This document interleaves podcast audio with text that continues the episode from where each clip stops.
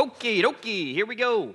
My name is Brad, one of the ministers here. We're going to continue our series. We're in John 1. Hopefully, you've read it. I know I posted uh, the uh, kind of assignments for reading schedule last minute, so if you didn't, that's fine. But I did tell you last week that was your homework, so we'll see how many people do homework around here. Um, so, uh, but it is all posted now, so you have full advance notice for what we'll be reading uh, each week in our sermons and what the homework is for each week. We're going to be in John 1, uh, 1 through 18. Also mentioned that um, you ought to uh, maybe buy the book, How to Read the Bible Book by Book for All It's Worth, um, which is actually two books. And, uh, but the book by book one is a really great one for doing some of what we're going to be talking about with studying and reading the scripture devotionally in the next coming weeks. Okay, I have two little announcements I want to add on there. The first one being that uh, next week we'll start our uh, fundraising kind of campaign. Hopefully, it'll only last for a week or two weeks for our Metro Auto Ministry, where we provide uh, cars and repairs for free for people who are in need. We've had a matching donation of 6000 and so we want to kind of raise 6000 so we can get that full money. Uh, then the week after that, we'll start uh, raising money for Spring Hita, which is uh, exciting for our teens. It's our annual church wide auction uh, where you can get good things for cheap uh, and you can provide uh, money for our teens to go to camp in Colorado. And so just keep an eye out for that. Uh, we've always got fundraising opportunities around here, which I think can get overwhelming, but hopefully it's not. Uh, um, a bad thing for you. It, we should always have fundraisers. I mean, we as a church we operate on a pretty shoestring budget, and we do that intentionally. And so we want people to kind of uh, fundraise based in personal needs that they have. And so rather than have some big fund that we just sort of keep, we want you guys to see where the money is going. And that's why we do a lot of really individual uh, type fundraising opportunities. So uh, be a part of that, save up some money, don't eat for a day, uh, and uh, don't do Uber, Uber, Eats like I do. Um, I do that once a week. It's bad, right? Uh, my dad says I'm lazy as a result, uh, but that's fine. It's, you know, it's, a couple people there together, it kind of balances out, except for you, you're the one that pays, and then how they pay you back. Uh, Venmo, maybe, but I don't know. That's just too much. Okay. So, um, we are continuing on in a series called Building Belief and the Right Reading of Scripture. I forgot my second announcement. Yeah, I should probably give the second announcement. Second one is that in probably two weeks, just keep an eye out we'll start our class, uh, our morning class uh, that starts at 9:45 and goes to 10:45 on studying the Scripture.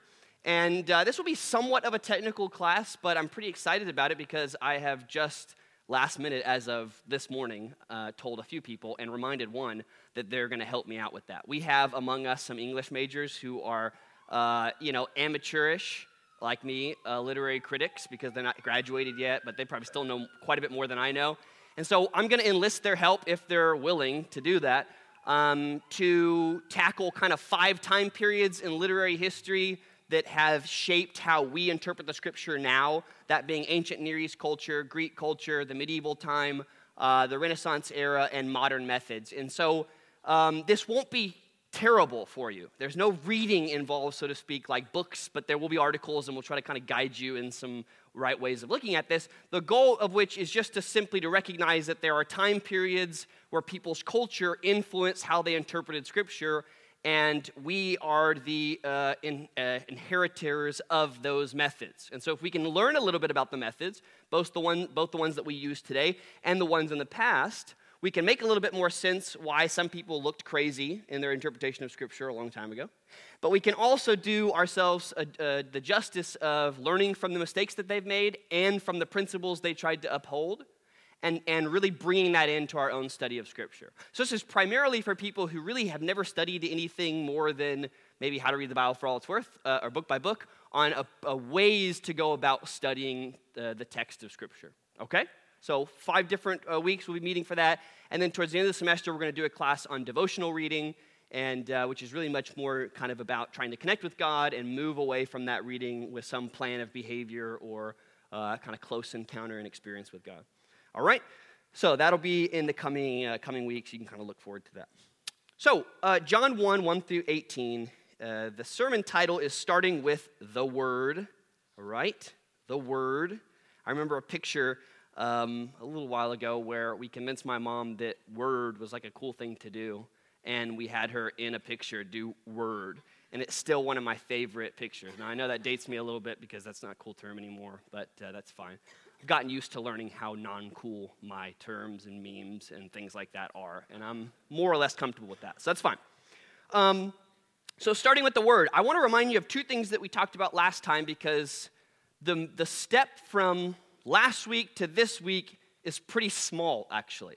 So, we're not going to take a, you know, go in a hugely different direction. I don't know if that's a word, um, we're just going to kind of add a little bit onto what we did last week. And the goal is because the week after, like next week, we're going to kind of start getting into some of the nitty gritty parts of this. And if you look through the sermon series, we have a lot of really, I think, interesting topics that some of you should be uh, kind of more or less excited about learning um, because you've had questions yourself, whether that's specific issues, whether that's, you know, how to read, um, whether that's uh, maybe insecurities you have about reading scripture, like one of the big ones is I have to be super smart to somehow understand what's going on there, um, which is absolutely not true.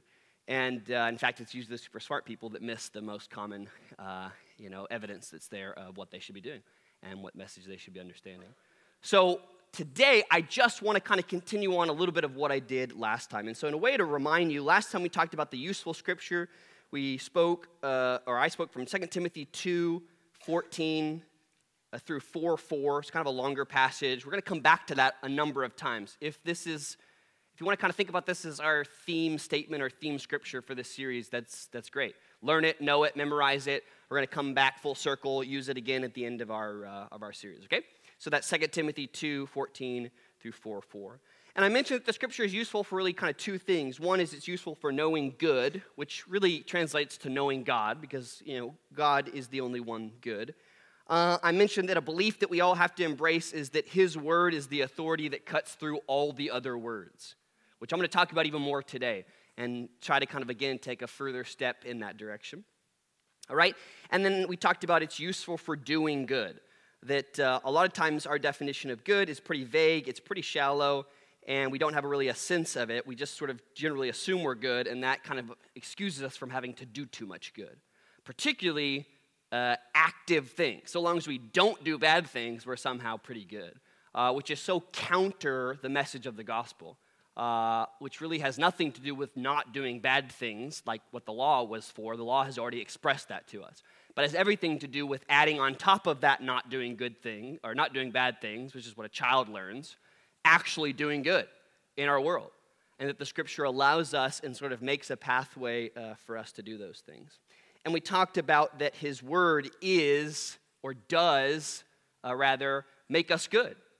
It, it's performative. When we learn it and, and memorize it and it becomes written on our hearts, it, it is the very thing that makes us good. Not a rote performance of behavior or a uh, strict obedience, you know, to some pathway or set of rules, but it's the word actually makes us good as it's written on our hearts. And this is one of the mysteries of the gospel, mysteries of the word of God. It's hard to explain really, but it's performative. And I mentioned the example that I had heard in my preaching class on the dry bones kind of becoming flesh, that, that, that uh, God spoke that into those bones and it became something. So, um, I want to continue on with that idea, starting with the word. I just have a few ideas. I'm not going to go long like I did last time, I promise. We'll see. Uh, so far, one minute. Um, so, have you ever had an idea and then, like, spoke it out loud and realized how stupid it was? Yeah, right? That's like a common thing. So, it's really a common thing for me. I tried to think of examples of this, and I couldn't even think of examples. And I was fr- frustrated with why I can't think of examples. You can think of examples, Chelsea? Oh. Oh my gosh. Well, never mind. I just want to go with what I have here, um, which is, in my mind, those have just disappeared entirely. Probably my brain's way of hoping that they'd never come back to the surface, uh, that they just got rid of that, that they were very relieved that those things never, you know, sort of came into fruition. Who knows? But I couldn't think of any examples. But I will be here to tell you, and I think Chelsea can confirm this apparently, I have had a lot of bad ideas that when I articulate, it's like, what was I thinking? Well, what is it about that, you know? That some idea can kind of be caught up, and then as soon as we sort of speak it, bring it into being, it's like, mm, not so great. Okay? I want you to think about that as, uh, as we're reading through both of these longer passages because there's a heavy emphasis here on uh, words uh, and, and even just the idea of the word and truth. And so we're going to actually read two texts, texts that I think need to be read pretty much side by side, and that is John 1 1 through 18 and then Genesis 1 1 through 19. So it's going to be a little bit longer, um, but you know, if you have questions, uh, so long as it's not like, do you believe in like seven day creation? Uh, then, and the answer is no. Uh, but um, then I think we'll be fine. You know, again, I'll, I'll, sort of ignore your questions if they don't pertain to what we're doing. But really, I, this active reading of Scripture I think is kind of important. So don't be shy if you've got a question about a word or about a phrase. Just just ask it real quick, and maybe I can answer it. Nine times out of ten, I probably can't. Uh, so we'll just all know that hey, everyone has that question, and we'll move on. All right, so here we go. John 1 1 through 18. In the beginning was the Word. Let me give you a background real quick, though. Um, not on God or anything, but uh, sorry. John, right?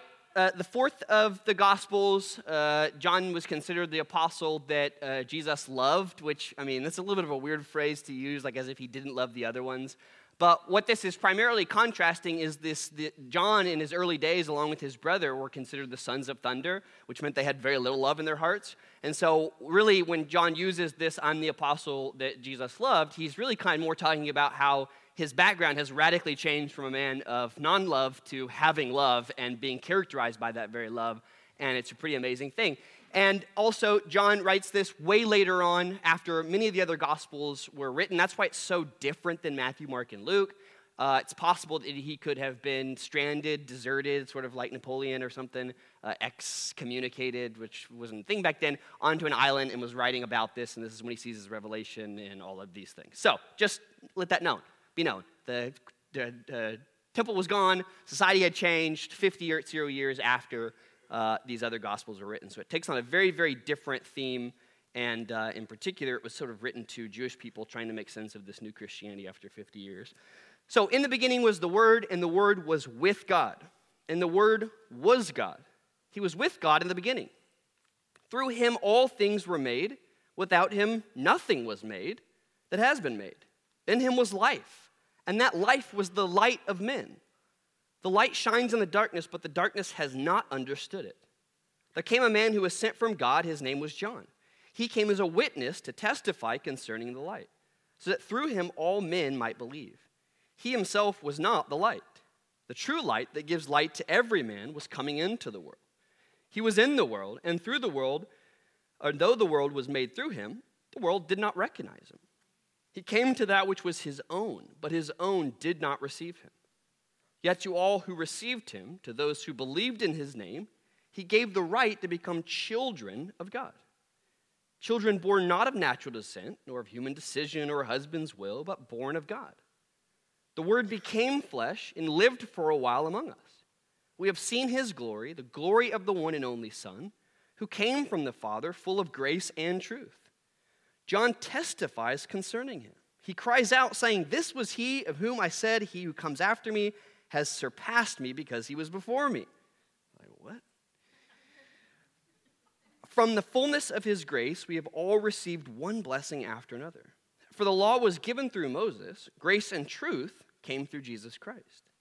No one has ever seen God, but God, the one and only Son, who is at the Father's side, has made him known. All right, I want to read Genesis 1, uh, 1 through uh, 19. Okay? And, uh, you know, a good reading of this text would, I think, require you to recognize just how much John is picking up this theme of Genesis 1 and sort of re articulating it. He is changing it a little bit, and, and, but he's picking up on these very themes. And I think reading them right next to each other hopefully will, uh, will at least uh, kind of uh, um, clue you in on that there's some, very, there's some specific words being used here, okay? In the beginning, God created the heavens and the earth. Now the earth was formless and empty. Darkness was over the surface of the deep, and the Spirit of God was hovering over the waters. And God said, Let there be light. And there was light. God saw that the light was good, and he separated the light from the darkness. Called, called the light day, and the darkness he called night. And there was evening, and there was morning the first day. And God said, Let there be an expanse between the waters to separate water from water. So God made the expanse and separated the water under the expanse from the water above it. And it was so. God called the expanse sky. And there was evening and there was morning the second day. And God said, Let the water under the sky be gathered to one place, and let the ground appear. And it was so. God called the ground dry ground land, and gathered waters he called seas. And God saw that it was good. Then God said, Let the land produce vegetation, seed bearing plants and trees on the land that bear fruit with seed in it, according to their various kinds. And it was so. The land produced vegetation, plants bearing seed according to their kinds, and trees bearing fruit with seed in it according to their kind. And God saw that it was good. And there was evening, and there was morning the third day.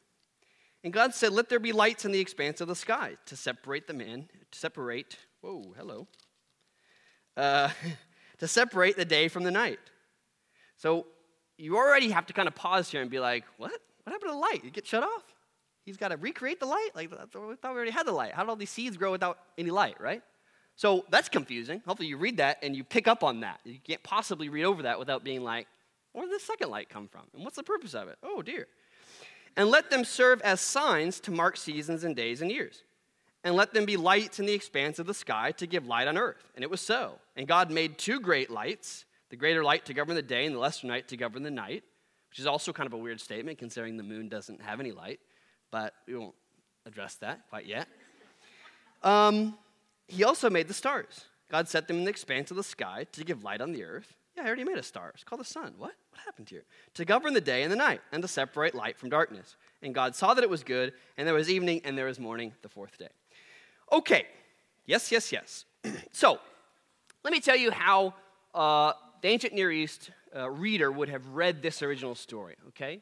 And that is that God had spoke into being the things that have existed.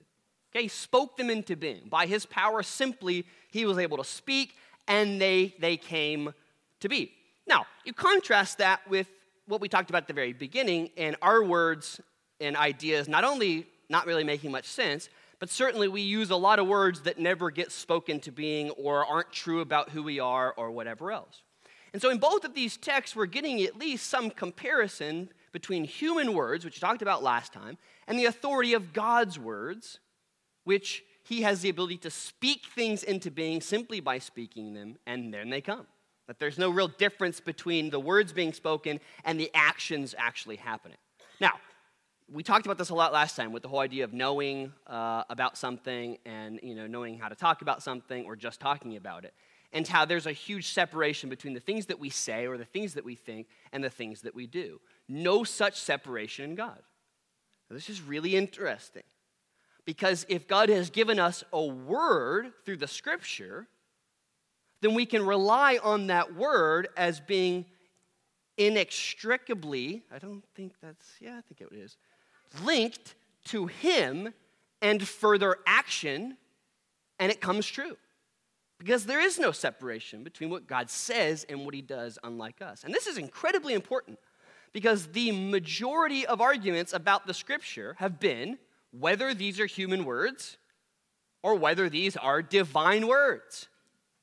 And certainly when we're reading back through Genesis and seeing things that seem human, either we're understanding them or misunderstanding them, or they, uh, the people who originally were writing them were somehow misunderstanding them. We're going to talk about this later on as well. But the point here is simply that his words prove true. That unlike us, when God speaks something into being, it is something that has it's happened. It, it gets created simply by the power of his speaking. And if you read a lot of, of ancient Near East myth, uh, myths, you see a lot of things being created by hands and physical things, and there's this sort of physical nature, uh, and yet God has the ability to sort of speak these things into being simply by the words he speaks. This is an incredibly uh, important point here, but um, let me move on because, uh, yeah, we'll get into this quite a bit more. Let me make a note here really quickly. And that is that one of the things that, uh, that you're going to hear a lot of in Christian interpretation is the difference between literalism, okay, or something being literal, and something being literalistic. You ever heard of this before? Maybe, possibly. If you haven't, here you are. Here's your introduction to these two things. Okay? Literalism or literal and literalistic. For all intents and purposes, you're not going to be able to look those two words up in a dictionary and make any sense of the difference between them because they're basically the exact same thing. so, you're going to have to do a little bit of common sense work here to recognize the difference. When I say, and I say with some frequency, that I am literally bored out of my mind, nobody around me thinks that all of a sudden I have just, through boredom, gone insane. but people recognize that what I am saying is it, that my boredom has reached this point where I cannot function and I just am so bored that I just can't figure out what to do around me. All right? Now, anytime you use the term I literally this, if someone says you didn't literally do it, what they're doing is being literalistic, meaning that they don't have the ability to go beyond the words that you're speaking to recognize there's a type, okay, in this case, exaggeration, hyperbole, of literature that you're engaging to prove your point. Ah. So when we read scripture, we have to read literally. We have to take what the authors are saying at face value. There is no allegorical or metaphorical reading of scripture that's appropriate to the text if the author isn't using a metaphor or an illusion or an allegory. Okay? But what happens when we're literalistic is actually it's something that happens very similar to allegory. We place our own emphasis, we decide that the authority lays with us, which is the most simple, common sense understanding of a text without paying any attention to the types or categories or the original author's intent. So we, just like in reading allegorically, become the people who are in control. Okay? And so both a wooden which has been that's kind of I like to think of it as wooden. It doesn't it's no there's no types, there's no changes, it's just wood and it's not even cool wood. It's like old rotting wood. A wooden interpretation can be very literalistic. We're looking at just the words and we're not paying any attention to all of the things going on uh, in, in association with the author's intent. A wonderful example of this, although maybe it's not so wonderful, uh, is, uh, well, a wonderful example of allegory is taking Song of Solomon to mean that this is the relationship between God and, and her people, right? It's terrible. Oh, weird, actually, very weird uh, if you do that. Because you have to ignore a lot or you have to go beyond that. But the literalistic interpretation of Song of Solomon has always been to just cut that baby out because that's some strange stuff. And so you've had a whole lot of people throughout the ages want to just completely get rid of Song of Solomon because this is not worthy of the Bible, man. When we're talking about breasts and things like that, that just shouldn't be in there, okay? and comparing them, you know, to deer, and that's just this is weird. Okay, this is some really weird stuff, and it gets way worse than that. All right, so I just want to give that as kind of a primer because when we're talking about the Word of God, we're looking to try to understand it from a literal sense, which is always controlled first by God Himself, and second by the person who's articulating those words, and third by us receiving those ultimately from God. And that's, that's really important because otherwise, this whole idea of our words and our, our ideas that aren't very good and that don't prove true start to mix in, and God's word that always proved true gets sort of muddled or confused or disappears in the text. And this is one of the most, I think, basic things uh, that we have to have kind of a conviction of is choosing to read the scripture literally without being literalistic. All right? Probably more of us are guilty, maybe, of allegory uh, uh, and reading in spiritual ways. Um, but still, we've got to kind of hit that, that middle ground. All right, so let me give you just kind of two points here and do with them what you will, okay? The first one is the Word of God brings order out of chaos and light into darkness. Um, when you really read back through Genesis 1, what's being talked about there with the original lights is not light at all. It couldn't possibly be. Um, what he's talking about is time, and the whole idea of the beginning part of Genesis is that God makes time, that there's this time. He's uh, applied time, being a timeless being, onto earth and its various structures. And that He's brought order out of a chaotic swirling of things and light into darkness. Very much exactly like what John is saying when he says that Jesus has come full of grace and truth. Uh, he's the light, but the darkness has not understood it. All right? And so the word brings order out of chaos, light into darkness. If you read Matthew 24, Luke 21, and Mark 13, they're all going to make a statement here that's really pretty amazing. It's, he says, Heaven and earth will pass away, Jesus, but my words will never pass away. Heaven and earth will pass away, but my words will never pass away. And this is, this is really interesting, and you know, we can't go into to, to all of it uh, right now. The, I think, again, main purpose here is we're looking at how Jesus talks about his words as being associated with him. There's no gap between the two, they're linked. In, in John 12, he says, my, my, I'm not going to be the one to judge these people. My very words on that day will judge them. He's not actually saying he's not going to be the judge. Other places, it's very clear that Jesus will be the judge. He's saying his word and his person, who he is at his very essence, are the same. Okay?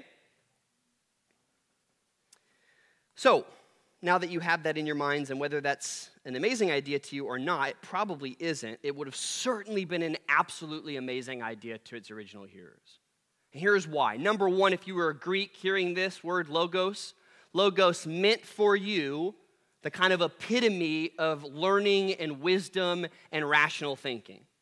It was the thing that's the most true. And remember, in Greek thought, that's not physical. Physical is only, according to Plato, some pathetic form of something else that's much more divine and perfect. And so the idea that John would have come and said, hey, this most wise thing in all of the world, this most beautiful uh, epitome of human learning and understanding has come to you in personal form, would have absolutely just been laughable. And in fact, in Acts, they do laugh at Paul. In a variety of times, he mentions this idea to him. Okay? Just wouldn't be. Ideas are much bigger than people, and so a person could never embody the full idea, the full perfection of what, uh, of what we need to know and what we need to, to understand about the world.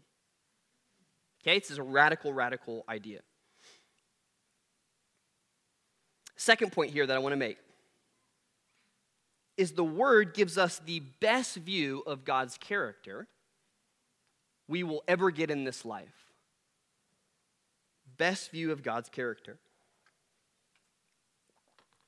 read Hebrews 1 1 through 4.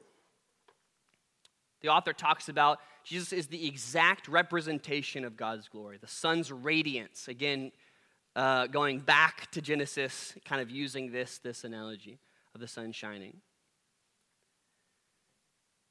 So he's the exact representation of God. So, in essence, then, Jesus is both the code to us understanding Scripture, but the very content of it. It's very strange. Um, this would be sort of akin to, uh, I don't know, maybe like uh, I have this key lock on my garage, and you like push in. Wait, I shouldn't tell you the code, because then you could access it. Uh, but there's a code, right? And but let's just say instead of the code, because that would ruin my example, it's one of those like skeleton key door locks or whatever, and you got the key, right? and you go to open the key, and I feel like this is something from a movie or a video game, and then there's like nothing in there.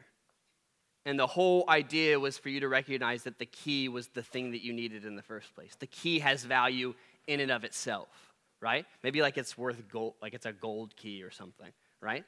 Um, well, that's the idea of Jesus being the interpretive benchmark of Scripture. Is you don't use Jesus to understand Scripture and then somehow become a great person. That's not the key.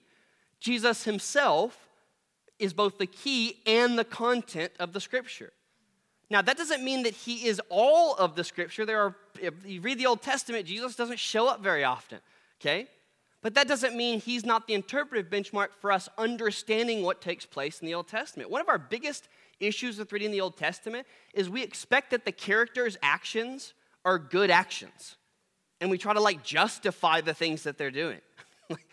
no, no, no. No, Jesus is the, the interpretive benchmark for them and what they did. Okay? And so, how can David possibly be, you know, a man after God's own heart when the latter part of his life he lived in basically disobedience to God? Well, Jesus is the benchmark. Okay?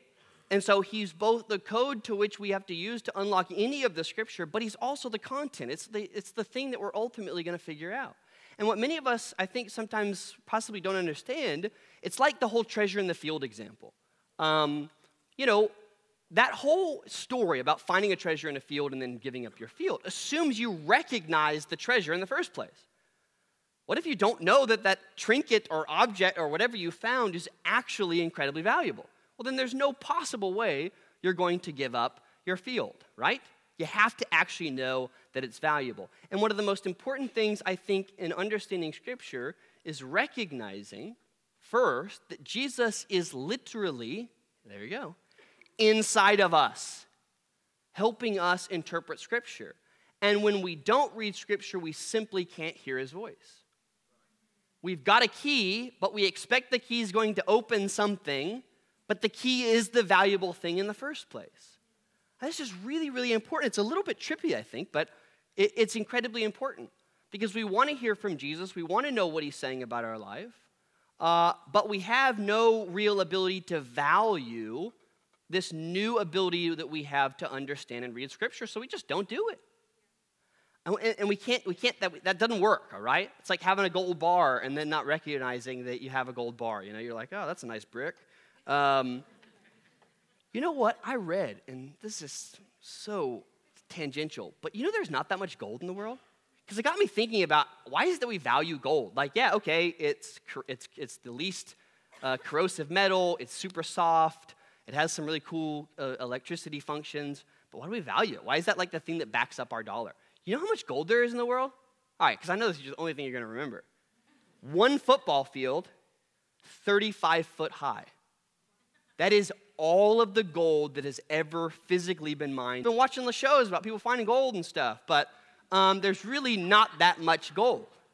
Well, just to pretend like there is some kind of point in all of that, um, if the reason gold is so valuable, like diamonds, which that's a whole nother time, I don't talk about that, that's crazy, really flip your mind up, uh, is how rare it is, then I think what you've got to re- realize and read into Scripture is how rare it is that people truly mastered or understood how to hear God's voice and how to hear His word. This is not something you're going to find a whole lot of people around you have done very well at the very passage of John makes very clear I came to my own people and they didn't even recognize me. But for those who did, they received something pretty amazing. And I want to talk about that uh, in just a moment. So, to back up here, two different ideas I want to give you, and I'm going to finish up here. The first one is the first belief is we've got to recognize that Jesus' words will never pass away. The ideas we have, the things we understand, about life, about ourselves, the words we speak, the directions we have, all of that at some level is disconnected from who we are. Because it's stuff, it's words. Now, does it come from our heart, as the scripture says, the overflow of the heart? Sure. There are things that you can understand about our person from what they say. But with God, that's not true. Everything that is spoken is spoken into existence and has power. It has the bite that we were talking about last time. And so, how could we possibly, possibly not treat the scripture as anything other than the only thing of value that's going to last in terms of human wisdom and, and, and how to get, get on with what it is we ought to be getting on with? I mean, that's just, it just elevates. And I think that's one of the things that's so hard for us uh, to truly believe. And you've got to ask yourself do you believe that? Do you believe that all the other words that you've learned and the things that you understand about yourself and the world and all of that, apart from Jesus' words, will truly pass away, or his word? I certainly don't mean just like the Gospels, um, but his word as it's presented. Although I certainly would start with the Gospels. Okay, that's number one. And if we do believe that, I think one of the things that we can really do that opens up doors for us as we're reading through Scripture is we can always ask ourselves how is truth, how does Jesus present the truth of this passage? So, in all of our scriptural reading, but I think particularly we've got to figure this out in the Gospels first, is how does Jesus give us truth in this passage? And remember, it's not an idea, it's a person. So, that's incredibly hard to sometimes, you know, relate. But then the second thing, because the truth, as I mentioned, it kind of bites us, how does he give us grace? In this passage? Where's the grace and where's the truth?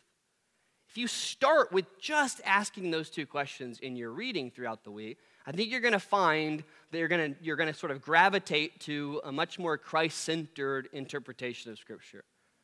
Because when we get the truth, we're going to need the grace. Because sometimes the grace, the truth rather, is a little bit difficult and overwhelms us or makes us feel like we're less than adequate.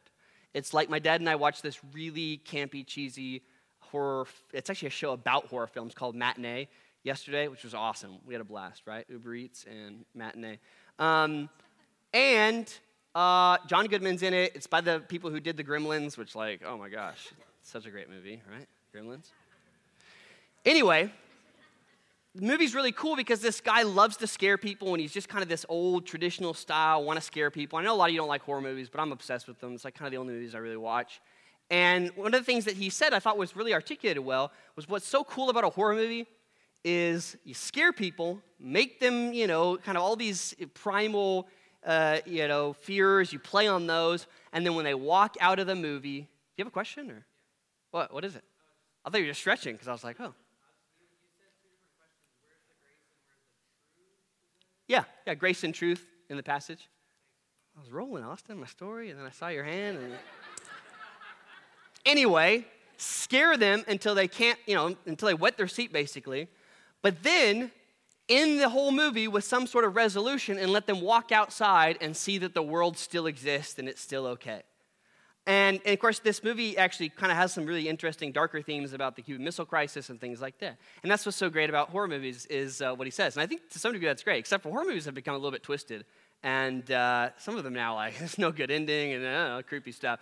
Um, but the social commentary ones, those ones are really good. We were talking about Get Out this morning, Josh and I. Um, oh, man. Okay, so we had a bunch of clips. Uh, but then some of you would be really mad at me for showing horror movies at church. Uh, not Leslie, but like other people. Um, but that's what's.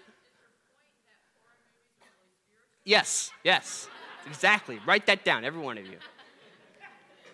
Horror movies are the interpretive benchmark for understanding Scripture. Uh, okay, so I liken this to the same idea of reading Scripture. When we read Scripture, guys, at the end of, of the entire process of reading it, we're learning truth, but we have a great ending to understanding this truth, and that's that Jesus gives us grace within all of that, which is really amazing, actually. Um, but you've got to do both, I think, at the same time grace and truth. And, and that's what John is getting at here is that Jesus brings and is full of both grace and truth. And when I'm reading, what is the truth of what I'm reading, and where is the grace in this? And I say, where is the grace for us? Because I think as a disciple, someone who's really growing your spirituality, as you're reading, you're not just reading for your own to communicate or the truth that need a huge, you know, kind of point there. So way is that we're now uh, being there. uh, truth as any uh, more than any other words we're going to receive. The second thing uh, is that uh, that ultimately Jesus is the code and, and the content. That when we read Scripture, we're reading to understand uh, who Jesus is and how he brings to light uh, these things that have been dark to us before, how he's bringing order out of the chaos of our lives. Uh, that's why this passage sort of rings so true into Genesis, is because when we read Scripture, God is bringing order out of the chaos of our lives. He is bringing truth into the darkness of how we've viewed the world up to this point. Just in the way that he did that in our physical world, he is doing that in our physical world, in our minds, in our uh, understanding of the world. And that's what Scripture is about. And that, this idea that Scripture is, is so hard to understand and complex and requires so much effort to pull it out doesn't really make much sense when you think about how the Word is talked about in Scripture as being the thing that brings order out of chaos, not makes chaos, the thing that brings light into darkness, not, you know, sort of shrouds that darkness. And so, if we're reading scripture in a way that isn't bringing out those things, some of it is just because we've got to figure out some techniques and we've got to figure it out, or we've got to open our heart to it, or there's belief things that we've got to do there. You know, as Jesus says, uh, or as John says about Jesus, they didn't understand the darkness, and they refused to. And when we accept it, the scripture brings to light a lot of these things that were once dark, brings order out of chaos in our lives. The Hebrews understood logos pretty differently than the Greeks did, but still didn't quite get it, and this was a radical passage for them. Logos to them meant an expression of truth, some truth expressed in a way, and it usually to them had some personal characteristic to it. All right? Personal characteristic meaning an angel who comes and expresses God's will or you know some aspect of God that you get. To them that's what logos meant. Now, for Jesus to be the perfect and fullest expression of God would have been far too radical for them to understand. Okay?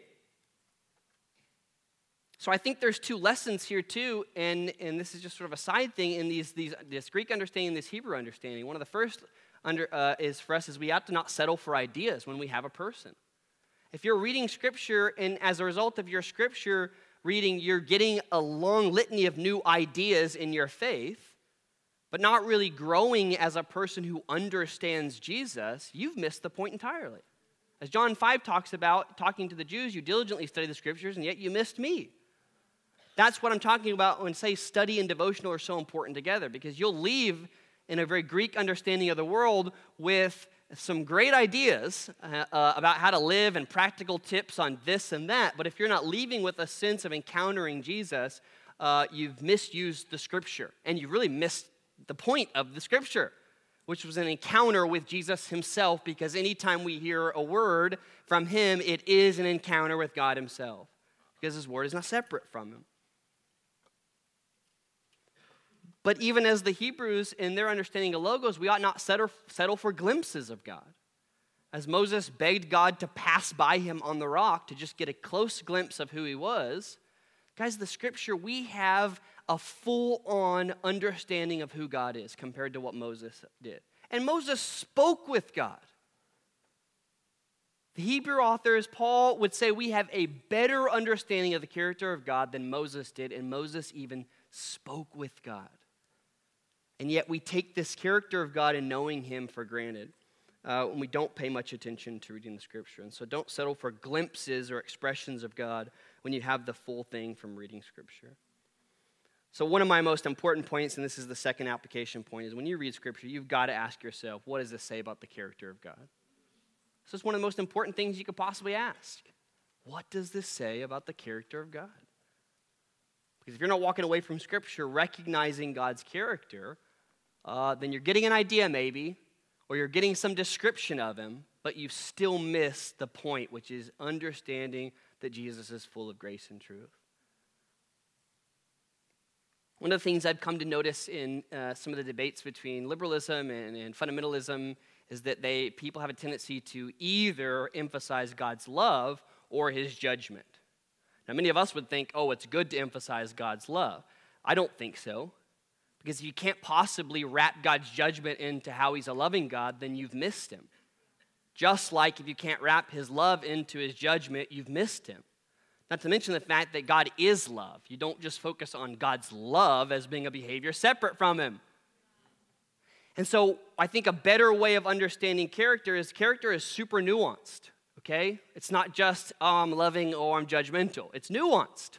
It's, and by nuance, I mean it's complicated. There's, there's aspects of it, uh, just like understanding a person, uh, that can be very difficult. And one of the really uh, important points is we ought not think of love and judgment as bipolar here, but as both being a part of God's character. And if we can't reconcile the two, then we see God as being bipolar. And that's really one of the major errors in, or heresies that popped up pretty early in Christianity the Arian controversy, right? Where you've got a God that's bad in the Old Testament and a God that's sweet in the New Testament. And they're not really related to each other, they're sort of like manifestations. There's a lot of reason why we don't like the Old Testament because we can't reconcile uh, our bipolar understanding of God. But that's why character reading is so important. One of the first questions that you adults in your small groups are going to have this week is how would you explain God's goodness in a way that's not Christianese, not cliche, or not vague? How do you explain the character of God? One of the cool things about uh, you know where we're at now in terms of our society is we care a lot about the character of our leaders, or at least we say we do. where in the past it would be more like just a kind of obey uh, authority, um, but we at least want them, you know, to be somewhat decent human beings. Well, if you can uh, help someone see the character of God, you're going to open up more doors than uh, just simply helping them overcome rational obstacles to a scripture. So, in terms of next week, uh, John 5 31 through 37 is going to be kind of the homework here. And I'm not going to lie, these passages are probably just as vague and hard to understand as my sermon today. So, um, 5, John 5 31 through 37, and John 7 14 through 24. All right? Yeah, John 5 31 through 37 and uh, John 7, 14 through 24. Those of you who are pretty new to scripture reading or just haven't kind of been out of practice, one of the main reasons we're using a lot of gospel passages is so that uh, you can kind of more readily apply some of the things we're talking about. Because it's certainly easier to try to find grace and truth in John um, than, say, like Ezekiel or something like that. Um, it's just not that they're not there, because the passage here in John, he's saying adding grace on top of grace, which very much means that the Old Testament was full of grace. And we're just now getting a fuller picture of that grace in Jesus. Um, but, uh, but it's just easier to, I think, practice that in our, uh, in our reading. I'm going to say a prayer, and then I'm just going to launch you guys right on into uh, to communion. If you're not taking communion with us before, um, the baskets. Someone will be uh, back there, dip the bread into the juice, and uh, uh, you'll be, uh, you can talk and celebrate, and we'll come back together and sing a few more songs. God, thank you for revealing yourself to us.